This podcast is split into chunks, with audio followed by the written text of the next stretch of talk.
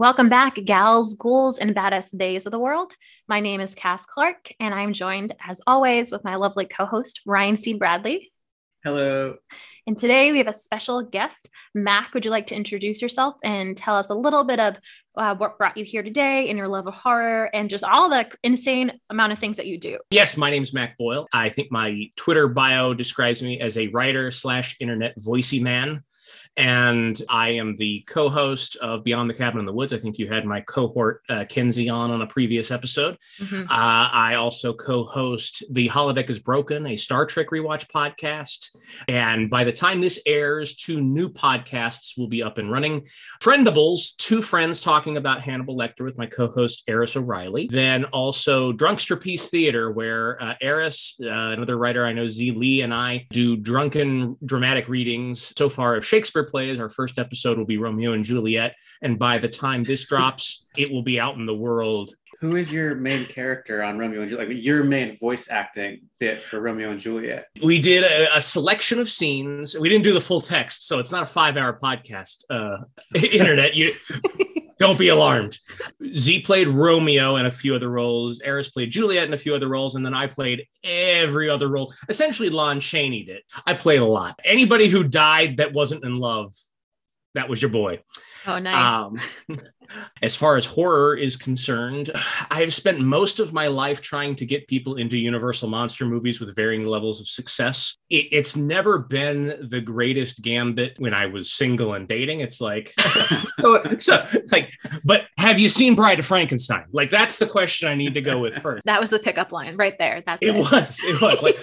I have the full legacy DVD collection back in my dorm room if you want to go uh, see what's up no one wanted to see what was up. But when his people did, that was special. So I think that's a great just calling card on my horror fandom. I, I would say John Carpenter's Halloween is probably in my top five movies of all time, shared with Gremlins 2, which is a, strange choice, I'll admit. But yeah. You love the Joe Dante, I hear.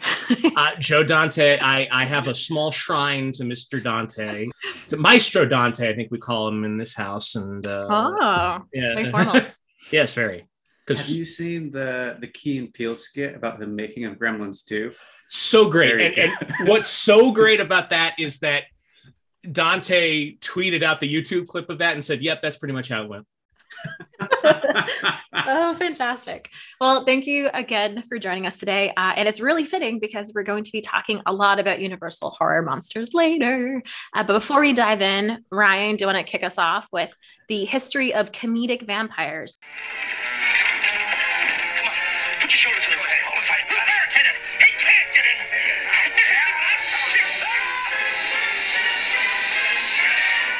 So there's a lot less than I thought. Um, I didn't find much in the early films, like 10s to 30s, very few comedic vampires. Really, the first one that I could find was Abbott and Costello Meet Frankenstein from 1948, which we're going to talk about in depth later. That's one of our breakout movies today. That got followed up by nine Abbott and Costello sequels, some with vampires and werewolves, some without them. I didn't find any in the 50s and the 60s, unless you guys know of some. I have one yeah. The Fearless Vampire Killers, uh, an early Roman Polanski film, which I thought about trying to track down ahead of recording this podcast, met with even the slightest resistance remembered that it was Roman Polanski and I gave up. Mm-hmm. Yeah. Well, it exists. It's good to know that it's out there somewhere. From 1967. Saturday the 14th in 1981, which is a Friday the 13th par- not really a parody. Like in name, it's a parody, but if you've seen it, it's got nothing to do with Friday the 13th. um, but does have Jeffrey Tambor as a vampire. And it got a sequel in 1988. 87, we had The Lost Boys and The Monster Squad, as well as My Best Friend's a Vampire. So 87 was like a big year for comedy vampires. I think uh, the Monster Squad definitely played a big influence on our, our second breakout movie, Vampires versus the Bronx. Mm-hmm. 88 had Vampires Kiss, which some people listed as a comedy. Uh, have you guys seen it? Yes, it's seared into my brain because there's this. Well, podcast listeners can't see my face, but there's this like really amazing part where Nick Cage is just like and it just pauses and I just die laughing every time. It's yeah, great. That's a super popular Nick Cage reaction gif. Right. Uh, yeah. It seems like he does it in every movie now. Like there's a, a writer in the contract. He's in the new Left Behind movie going, ah. Um, I love that movie. I wouldn't call it a comedy, but I get where people are coming from. Again, in the 90s, we have Rockula from 1990 and then Dracula Dead and Loving It 1995, which is notable because Mel Brooks is Van Helsing and Leslie Nielsen is Dracula. Amazing. Um, I have not seen Buffy, but I know both of you are big Buffy fans. So Oh, yeah. Buffy qualify as a horror comedy? lapsed Buffy fan, maybe, but yeah, the original movie is definitely Mm. played as a much broader comedy than certainly the TV show or any of the other ancillary materials are. It in- involves, I think, the longest death scene in, in film history with Paul Reubens. Uh, yeah. am I re- misremembering it? Do they cut back to him in the end credits and he's still dying? I, that's what I remember. That there's even at the end, he's just like, "Ugh." and you're like, Yeah. oh, you're you're still dead, still Yeah. dying. Okay. The 2000s, I couldn't find any other than Twilight parodies. And it does leave me the questions. I I haven't seen or read Twilight. Is Twilight funny No. um, intentionally? Uh, no. I- No. Or even really unintentionally. Like you're wincing more than laughing. hmm It's so earnest that I can't imagine someone finding a good faith well of humor in there. Yeah, it's more cringy than anything, which I think some people find funny, but uh, I'd say no, pass on that one. So the 90s and the 2000s were big for other kinds of vampires. And I think we see the reaction to that in the, the 2010s, starting with Vamps from 2012, where Krysten Ritter and Alicia Silverstone are vampires in the city. The film's tagline seems very much to be drawing from Sex in the City. Yes. Um, Dark Shadows 2012, Tim Burton, surprise, collaborates with Johnny Depp. Um, it might be their Interesting first pairing. time. Never would have thought about it. Yeah. Only Only Lovers Left Alive 2013 had uh, Tom Hiddleston and Tilda Swinton as vampires. What We Do in the Shadows 2014 may Mhm. be the best one. Uh, Taika Waititi and Jermaine Clement introduced their vampire mockumentary. It's been like this the whole time, Deacon on dishes, and it still hasn't moved in five years. You're a cool guy, but you're not pulling your weight in the flat. Oh, I'm glad to hear that I'm cool. which is hysterical and is later adapted into the Phenomenal series, which I'll hit on in a second. Therapy for a Vampire from Australia in 2014, also a vampire comedy. Vidar the Vampire from 2017 is one of my favorites. Um, the vampire is turned, Vidar is turned by a vampire named Jesus with oral sex. Um, Oh. He bites him on the penis and turns him into a vampire. And it is one of the most blasphemous movies I've ever seen. Really funny. 2019, the What We Do in the Shadows show started. And I'll always just talk about the Jackie Daytona episode of that show is the funniest thing I've ever seen. we have not laughed in my house louder than the what we do in the shadows episode where they go to Vegas and the guy gets decapitated at the end. Oh, yeah. I loved that. Yeah. I really like mean humor. I think that was that guy getting his head punched off was something else. It was. then we get to the 2020s uh, Vampires versus the Bronx in 2020, which is our second breakout film. Boys from County Hell 2020, which is an Irish vampire comedy. Hmm. Um, and then Jacob's Wife 2021, which we talked about in our Sexy Vampires episode. And that brings us to our first breakout film Abbott and Costello Meet Frankenstein in 1948. Sleeps in this coffin, but rises every night at sunset. Chick is right. This is awful silly stuff. The synopsis for this is pretty straightforward. So, Bud Abbott stars as Chick Young.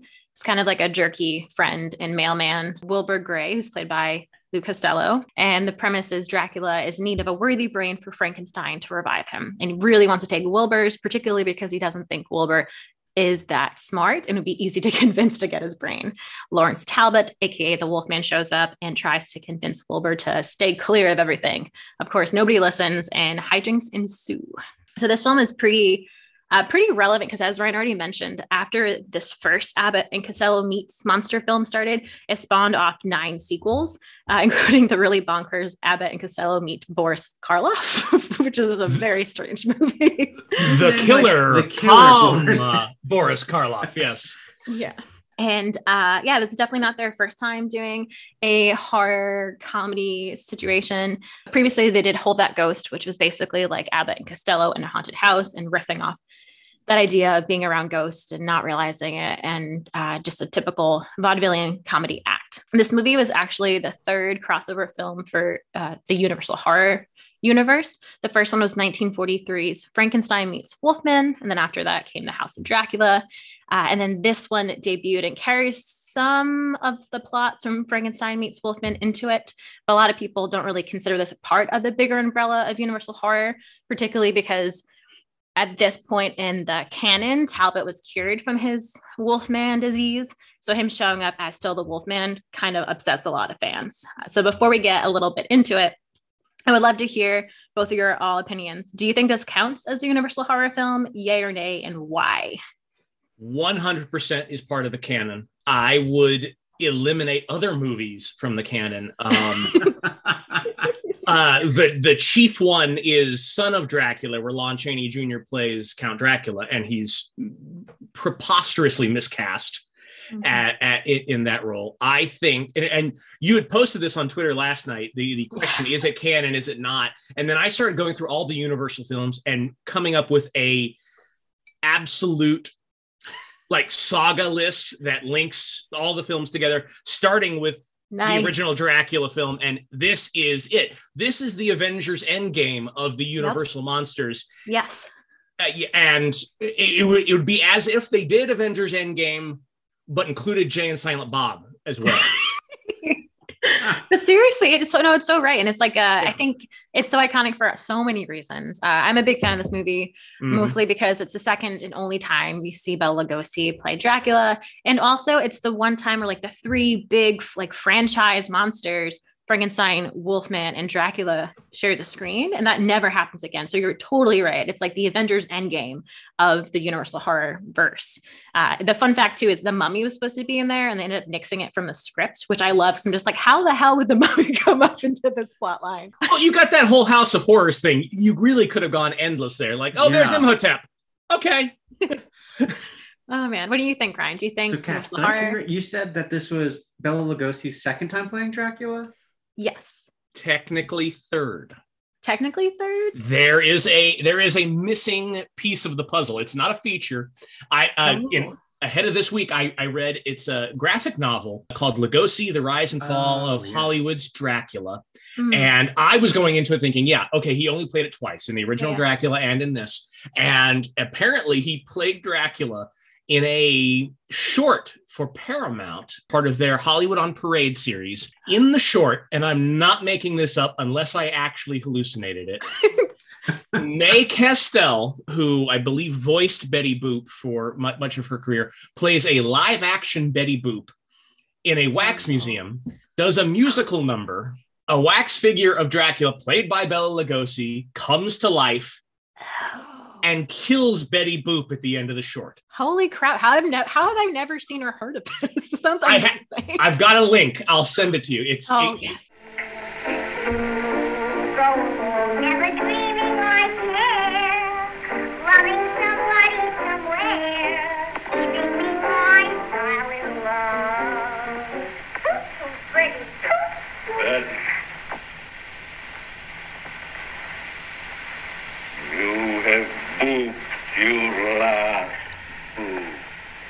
It's quick. It that's why I was like, going to interject earlier, but I'm like, no, I, I I know where this is coming in. But yes, mm-hmm. it's the second major time Lugosi plays the Count, and the last. I don't know if I'd call this an A movie. It's it, it has a lot of B movie trappings to it, but the last time he had a real studio paying his bills. Exactly. Yeah, this was his last you can feel Ed Wood at the like the outside yeah. of the frames in the movie going like, "You done with him yet?" Uh, so this film is directed by Charles Barton, who also brought Dennis the Menace series to life. And there's definitely a bunch oh. of yeah, isn't that isn't that so fun? Once you think of it, you're like, oh, of course. And my yeah. other fun fact about it was the the animation scenes that start off the film, and I guess there's some light animation in it at other points. The same person that did Woody the Woodpecker television show and that animation actually did this one, which I also thought was kind of cool to think about. so what did we all think of the film? Do we think that it holds up? Does the comedy hold up? I loved it. It's my second time watching it. And I watched the first time like last year, maybe around Halloween. Yeah, I think Costello is hysterical and his reactions mm-hmm. to stuff. Um, his physical comedy is excellent. So even if the the writing doesn't always hold up, mm-hmm. just, he's great. I would watch him in a lot of stuff. Yeah, what did you? I mean, I'm guessing you love it, Mac. Is that fair to say? I love it. it. Like it's it's not my favorite Universal horror movie. Mhm. Uh, for that, it's got to be Bride of Frankenstein, always and forever. But it's easily number two of all of the monster rally films: House of Dracula, House of Frankenstein, Frankenstein meets the Wolfman. This one justifies itself the most i think oddly enough. There are some big swings in those other monster rallies where it's like okay get them in the room somehow. If you do view it as a, as a larger canon this takes place sometime later when they've sort of forgotten about the monsters and they're just in a crate somewhere. I think abbott and costello as a comedic force are the interesting hybrid between the sublime quality of the marx brothers Mm, where it's chaos, but it's it, it's smart stupidity, and the actual stupidity of the Three Stooges. Like Hmm. Costello, like you said, Ryan, can do the physical bits and can kind of do the more broad comedy. But obviously, they're most well known for Who's on First, which is pure wordplay b- from Yeah. beginning to end. The movie has no right to work at all hmm but it does and that i always love it when a when a movie is a is a supremely stupid idea on paper but is imminently watchable in the end And speaking of that, Costello used to, well, I don't know how much he would now consider it famously quoted uh, if he was, you know, still with us, but people always love to say that he said the script of this film was something that his daughter could write better. Uh, so I would love to hear, yeah, it's it's every every time you look up this movie, it's like, did you know Costello once said his daughter could write a better script? It's like, oh God. But do you think the plot of this film holds together as far as the writing aspect of it? when judged against some of the later universal monster movies yes Hmm. it, it is flimsy in its in and of itself hmm i don't need it to do a lot i don't need it to be a intricate house of cards plot working for it. It's a joke machine or, or even really a gag machine and it serves that purpose perfectly fine. There are some points where like it, it might drag a little bit for me but then again like i think if you know what you're going into with this film it is just a comedy of errors where you're expecting people to stumble into situations and that's kind of the plot. So as long as you know that going in it's such a fun ride Absolutely. And Lugosi, I mean, not only is it the last time a studio backed him up, I think it's the last time he was really present for a film. Like Mhm. he he's a little older, he's a little rougher around the edges, certainly than he was in Dracula.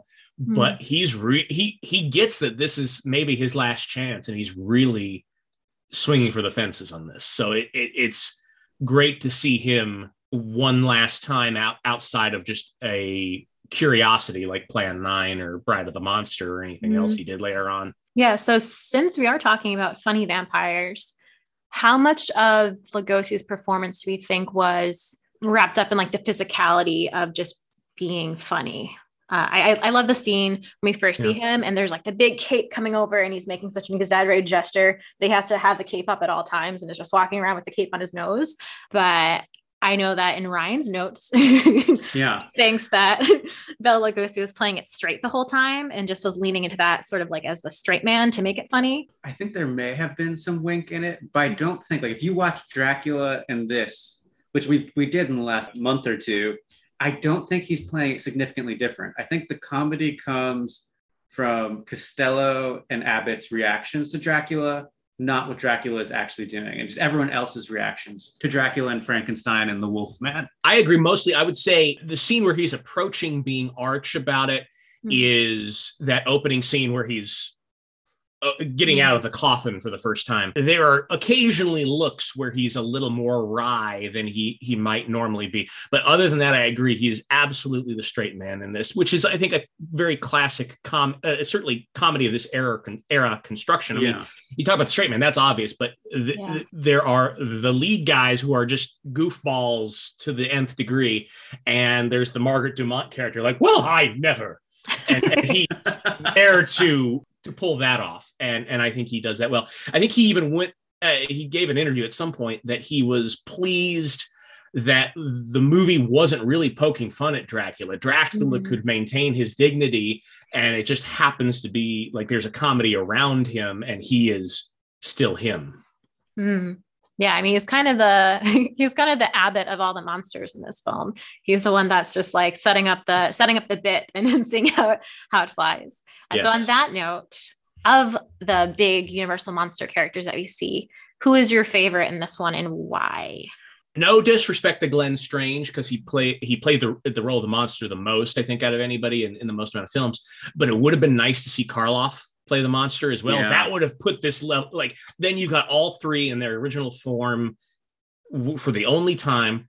So that's what kind of knocks down the monster for me, especially because he meets an end when it's clearly a dummy falling through that pier.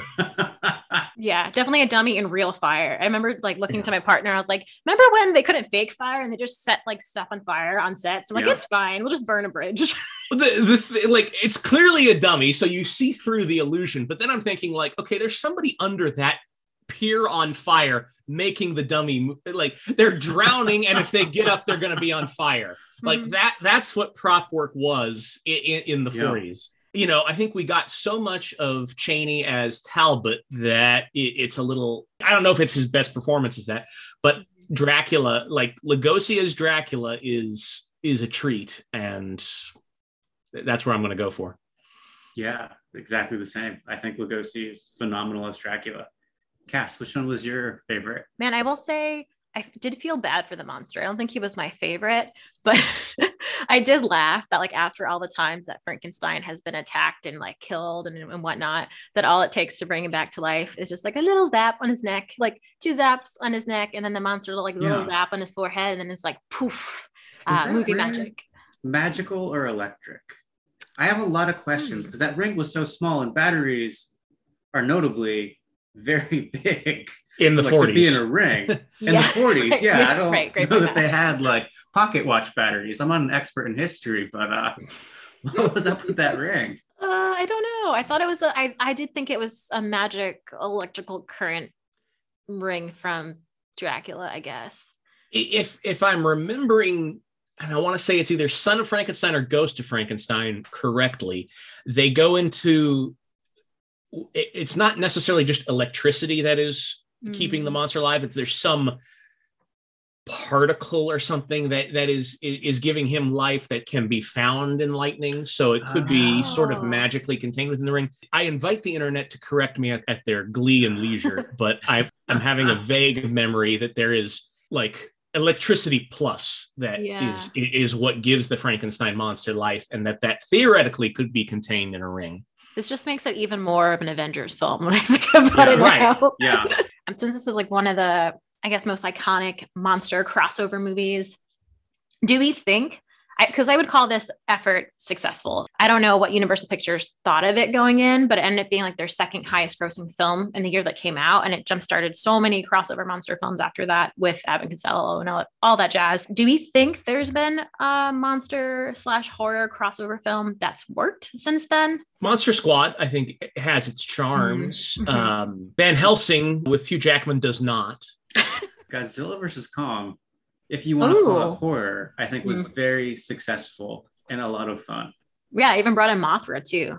and that was directed by uh, adam wingard from you're next and your Mm. next is just a phenomenal film Yeah, that one is really, really good. Okay. there are okay. a couple of uh never made crossovers that were rumored I Mm, think I can't remember if it was Ash versus the Cenobites, like Ash from the Evil Dead versus the Cenobites from Hellraiser. yep. I think was teased at some point, as well as I think the Cenobites versus Jason.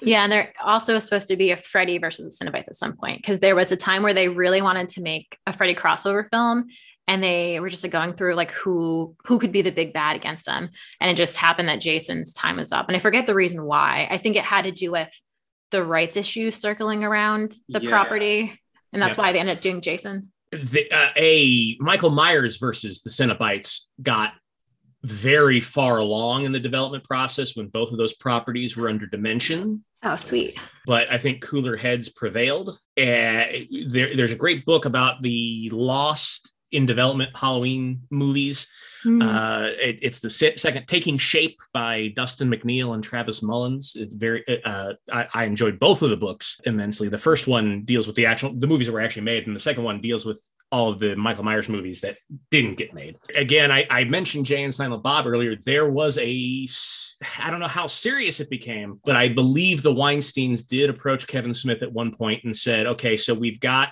Michael Myers, we've got Hellraiser, Mm. and there was a few other horror properties. Maybe I want to say Wishmaster, maybe maybe Mhm. Candyman was Mm. under their umbrella at that point. We want to do a mon. We want to do Jay and Silent Bob versus the monsters, and uh, I don't think it got anything beyond that pitch. I think the, the story Kevin Smith I heard him tell one time is they mentioned that to Ben Affleck, and Ben Affleck said, "quote That's just fucking stupid enough to work." And I was like, "Well." If oh. there's one thing Ben Affleck knows, it is stupid enough to almost work. So, Very true. yeah, it's be- it's better to want something like that than to actually have it. Yeah, I Yeah. think that's true. A lot of these they, they sound cool. Like Jason versus the Cenobites sounds like it would be cool, but I think in reality it would not actually make a good movie. In the same way, Freddy versus Jason sounds really cool, but then it's like not really even a fight when you see the movie. There's no time to care about those kids. Right. Mm. Well, I yeah, I think especially when when you're talking about slasher movies, there are so many. I mean, really in movies in general, like there's an idea and like just a poster or a, or a trailer, and you're like, oh god, that looks so great. But then it has to be packaged into the finite confines of an actual movie and can only Yeah. reach so far. Oh, Aliens versus Predators also exists. Oh gosh, yes. Yeah, twice. All of it. Twice. There was a Once wasn't enough. no, whoever wins, we lose. Oh my goodness. I have one question. Go Do y'all for prefer funny or scary Universal? Oof. I want to. I, I want both at the Mm. same time. Yeah. I think like Bride of Frankenstein, which I've mentioned is my favorite, is it's not a comedy like an Abbott and Costello movie, but it, it is very amusing all throughout. And I think those are the best of those movies when they can do both. Yeah. Yeah, I think for me, I think sometimes intentionally, sometimes unintentionally, the Universal horror films are funny to me. So I guess to me, it just I think I think I'm siding with Mac, where it's not really I prefer one or the other so much as I get extra happy when the humor is intentional. And then sometimes when I find something funny that I know was not intentional, it makes me a little sad. But overall, I enjoy all the experiences that Universal Horror has to offer. Yeah. Here, here. Like even the even the Universal movie monster movies, I don't enjoy necessarily. I've never, I haven't had a bad time watching. I'm like, oh, this isn't as good as some of the others, but I can think of a lot of worse ways to spend an hour and a half. Mhm. Yeah. and sometimes only like 65 minutes because some of them were real short. What's poppin', y'all? It's your girl Gloria coming at you live. If you see a kid that's riding a bike two sizes too big for him, that's his little man trying to save the neighborhood. And speaking of saving the neighborhood, what's up with all these missing person flyers? Yo, check out the courthouse. They're turning it into apartments? Y'all know how this starts. Them white people with canvas bags. Vampires of the Bronx from 2020, Netflix production. It's the story of three teenage boys Miguel, aka Little Mayor, played by Jaden Michael, Bobby, played by Gerald W. Jones III, and Luis, played by Gregory Diaz IV. And they're trying to save the bodega of their adult friend Tony, played by uh, the kid Mero, from a gentrifying neighborhood. Murnau Properties is buying up all the business in the area, with Frank Polidori, played by Shea Whigham, leading the business. It's directed by Oz Rodriguez from a screenplay by himself and Blaise Hemingway from a story by Rodriguez. Blaise, if anyone's wondering, to my knowledge and Googling, is not related to Ernest Hemingway. um, and it's Rodriguez's second film. He co directed uh, one called Brother Nature, and, but he's directed a ton of comedy shorts and TV episodes, including SNL and AP Bio. Mhm. Um, to start with the, the softball questions. Do y'all like the movie? Loved it. Super It was- fun. Yeah. Wasn't on my radar at all. And I think when you mentioned that was a movie we were going to watch for this, I was like, oh, God, I got to go track down a DVD of something. And then I was like, wait, it's on Netflix. Yay. I think that's one of the the side effects. We have like Netflix has got to put out at least two movies a week, right? Pretty much. Yeah. And so it's easy to miss like a good one, just have it slide by because it's not just Netflix. Hulu's doing this too, and uh, Mhm. Shudder's has a movie a week going on, and uh, yeah, there's just a whole ton. I feel like we're in an era of digital pulp, which is awesome because we have so much cool stuff coming out. Mhm. But back to the movie. The film takes the names of classic vampire lore. Murnau from the director of Nosferatu, a film we're hopping into next month, and Polidori from Lord Byron's Doctor and the writer of The Vampire. Do y'all feel like this name dropping works in this movie? Does it add to the movie? I think it, as long as it's background, it's good. Like if they, if they w- really stopped the movie for any length of time to try to build a mythology around these vampires, it could have slowed things down. But it's Yeah. there for people like us who would get those references, and it's incidental to anyone else. Yeah, I agree. And I think the one that they lean into the most is obviously uh, Blade, Wesley Snipes' Oh, iconic yeah. vampire role. And I think what made me so happy about that one is it made perfect sense for these like three kids of a certain age that are a bit nerdy and geeky to be obsessed with with a vampire movie that uh, is iconic and a cult classic, and that they would want to break down and use this as a way to learn about the world because that's exactly what nerdy and geeky kids do. It almost has a spiritual sisterhood to Shaun of the Dead. Yeah. uh, in that it it, it it's taking the threat of the re- the danger seriously, but the characters themselves have watched these movies and have an awareness, and so it's that interesting fusion of a legitimate vampire movie populated by characters who have seen vampire movies. hmm Where do you feel like the humor is coming from? Is it the characters, the vampires?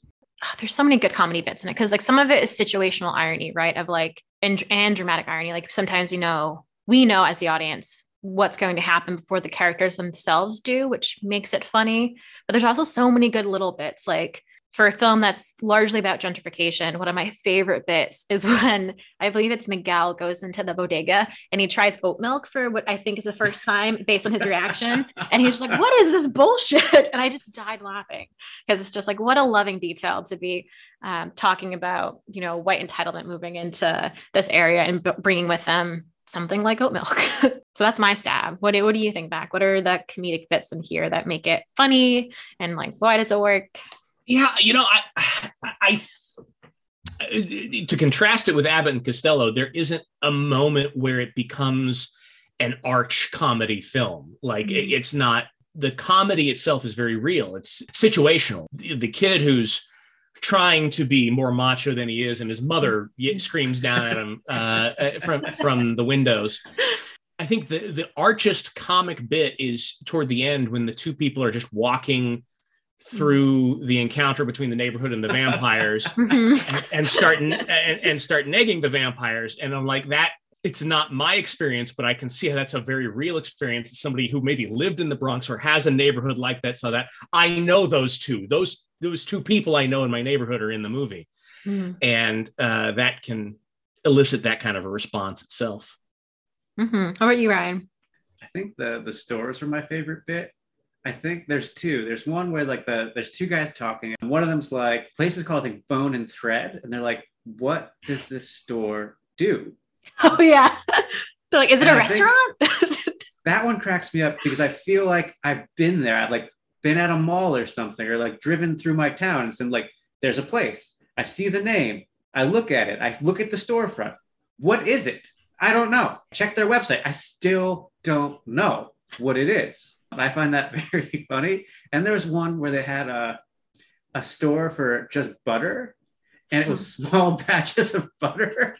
And they didn't say, no one commented on it. Just like on the wall, just small batch butter. And they had like the sizes of butter you could buy. reminds me of the gag in uh, I think it was Unbreakable Kimmy Schmidt, where uh, the rich guy comes over and he's got the artisanal uh, ice cubes in Mm. like the the the elegant packaging, and, and I I just like I- I'm a, I'm very particular about ice and drinks, so I looked at those ice cubes and I'm like. Oh, I want that ice. And now, if somebody's really particular about butter, yes, there's those abs- Yeah. absurd businesses, but I'm like, go on, tell me more about what I'm not doing right with butter. So they can they can get me. It just they, they got to find the right combination. Yeah.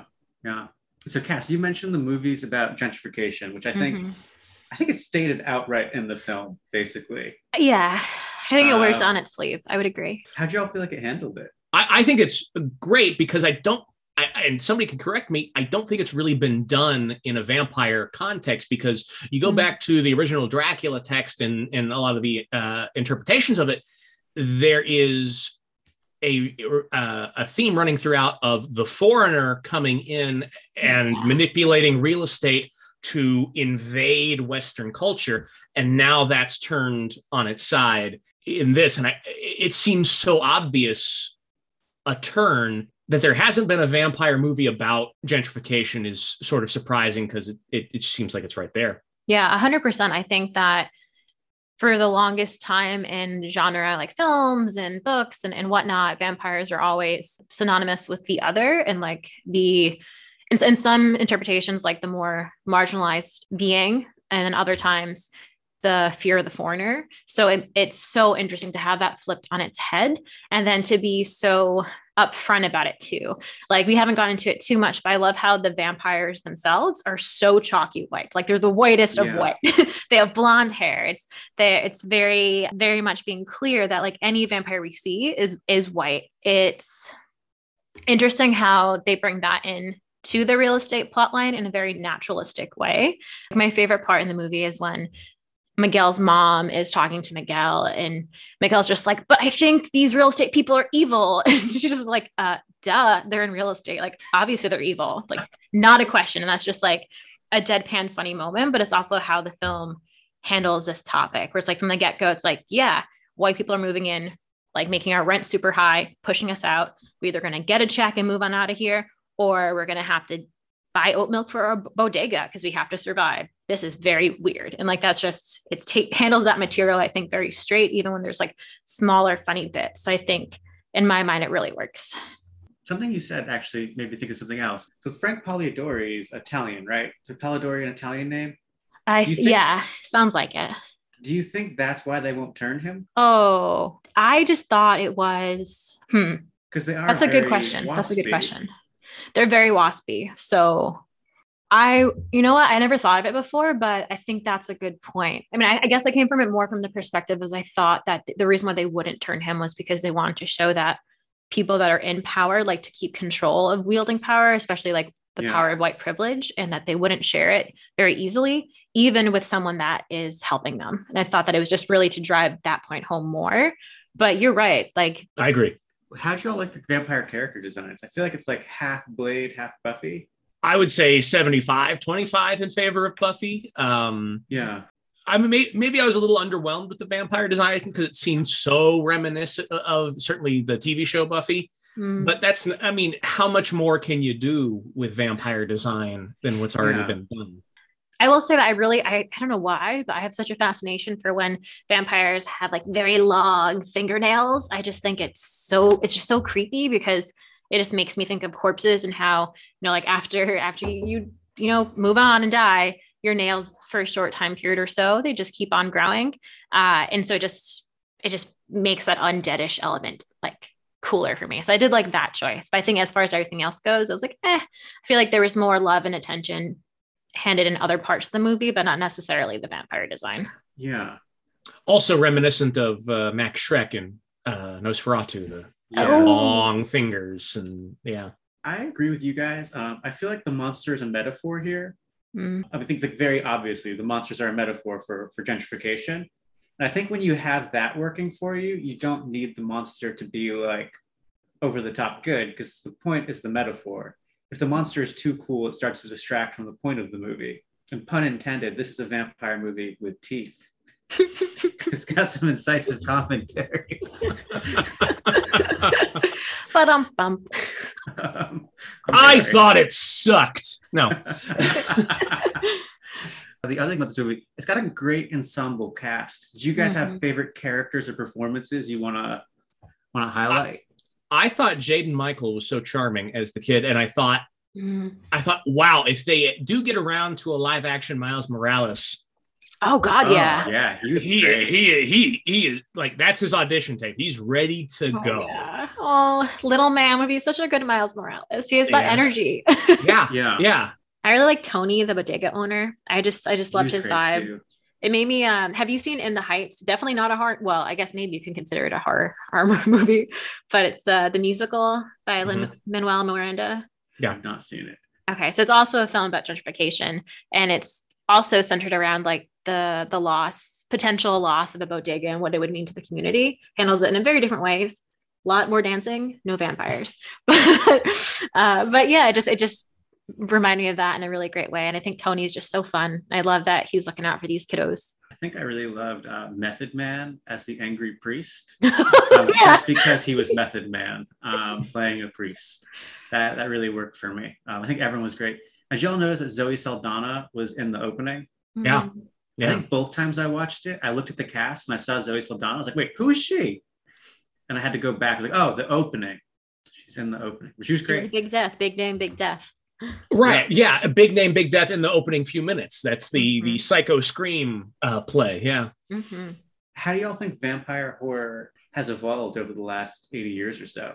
And is it like the same as regular comedy's evolution or is it a different animal? I, I would say that it, it it definitely evolves along with comedy because at its core you've got a couple of things. One, the the vampire mythology is on its face sort of preposterous. It's just Yeah. weird rules upon weird rules to the point where it's just ad absurdum. And and Yeah. right there you have you almost have a character built or a, a type of character built out of non sequiturs. It's like he can't go out in the day. Also, he drinks blood. Also, he can be a bat, but also maybe a wolf. But also, um, it's just a, a cascade of absurdity. But also, the vampire beginning with Dracula is the fish out of water. He is the the foreign cousin come to visit, and his strange ways are not our ways, and that is a perhaps hoary a bit, but uh, very classic construction of comedy. Yeah. I love what you had to say about rules. I think horror and comedy are both based on breaking rules. Mm. And it's having all of those ridiculous rules with vampires, I think, makes it. I'm surprised there aren't more vampire comedy films. Yeah. I don't know if there's necessarily a common thread. I mean, I'm willing to bet that we're all right in in the idea that as com- comedy changes and, and what we find comedic, how uh, vampires fit into that would also change. Like that makes sense. I don't know. I can't find a common thread for me personally, but I think I'm thinking a lot about like why is what we do in the shadows so successful? Why do people love it so Yeah. much and so deeply? Like what is that doing that is like so timely for us now? honestly, I think it just might be the absurdity is where vampire comedies are sort of at now, at least currently. There's not too too many of them out there, but at least with that one specifically. What we do in the shadows, I think it also f- follows the trend in comedy that the the idea of hell is other people. Like there's so much comedy now where the comedy is you are stuck with these people. This can be the family comedy, the workplace comedy, what have you. Yeah. You're stuck with these people and how ridiculous is that? And that what we do in the shadows is both a workplace comedy and a family comedy and a mockumentary comedy all wrapped into one. Yeah. Yeah. And it was kind of, it's almost like what you were saying earlier about the rules. I think for what we do in the shadows, a lot of the humor comes from the societal rules it's poking fun at. Like in a lot of ways, the rules of the vampires are more straightforward and logical, obviously, because the character is presented that way too. But a lot of the times when they're having issues with you know mundane human tasks it is it is kind of absurd. Like their struggle Yeah. with like what is laundry? What is email? And then breaking down those things of society uh, i think that's a lot of the place where the humor lives. So maybe the vampire gets this fun role of shining light on how like being normal and doing the things you're supposed to do is kind of weird and boring and a lot more stranger than say drinking blood. Right. Yeah the absurd rules of vampires pales in comparison to the absurd rules of our modern existence Yeah. Fun fact about what we do in the shadows. I was like just perusing like lists of best vampire movies uh, Mhm. a couple months ago. There is a vampire movie called Nadja. oh my Um, god it's from the 90s. and It's like black and white and super serious. And the character Nadja is absolutely taken from that movie. Like just like cut out of frame and put into it. It's worth watching just for that. It's not supposed to be funny, but if you've seen what we do in the shadows, it becomes very funny. Sweet. Is there anything else about vampire comedies that we didn't cover or that you're like thinking about now that you're like, huh? no we covered a lot of ground i'd encourage you to watch uh, Bela Lugosi kill betty boop on screen i sent you that link Yes, Put it in the show notes. I need to see it. that's got to be Yeah. in the show notes. You got to read that. Awesome. Well, before we get going, we have some plugs to do. So Ryan C. Bradley has the book coming out. Hey, hey. so uh, when this drops, uh, the book is not out yet. But when this drops, the book will be out. My book, Saints Blood, it's a horror novella about a man who's kidnapped and then has his blood harvested. And also, Mac always has a hundred things coming out. But Oh, what would you like to plug? um, at the recording time, but it'll have been old news by the time this posts. Uh, my latest novel, The Once and Future Orson Welles, is available uh, in paperback and ebook formats. Involves Orson Welles, Dennis Hopper, George Lucas, uh, Warren Beatty, and Peter Bogdanovich hunting for the lost sword of King Arthur in the early 1970s. And that concludes my series of uh, books about Orson Welles, including The Devil Lives in Beverly Hills, which involves him and Charlie Chaplin fighting a eldritch demon in the early 50s. And Orson Welles of Mars, which naturally deals with the War of the Worlds broadcast. Other things at partyapocalypse.com, a podcast I mentioned at the top of the show. The Fourth Wall is uh, a radio play we did over a couple of years two seasons of six episodes each and a Christmas special. The first season, the big bad is Dracula and deals with his domestic woes. So it feels right on topic with our show. Uh, uh, Ryan C. Bradley Yes. himself was a recurring character in the I second season. was. Whoa. Yeah. Cross So- promotion. right. That's available. It's in, in its entirety on partyapocalypse.com, which is my website. And you can find me on Twitter at partyapocalypse at partyapocalypse. I think that's it. Well, that's about it on sinking our teeth into vampire comedy. Whoa. I see what you did there. uh, thank you, Mac, for being a guest. And we'd love to have you on again in the future. This was a ton of fun. You're a wealth of knowledge. You're Would you great. say it was fantastic? Oh my God. Mine was better. Yours was way better. Please edit mine out in post. no, we're keeping that in there. Shame, shame on Ryan you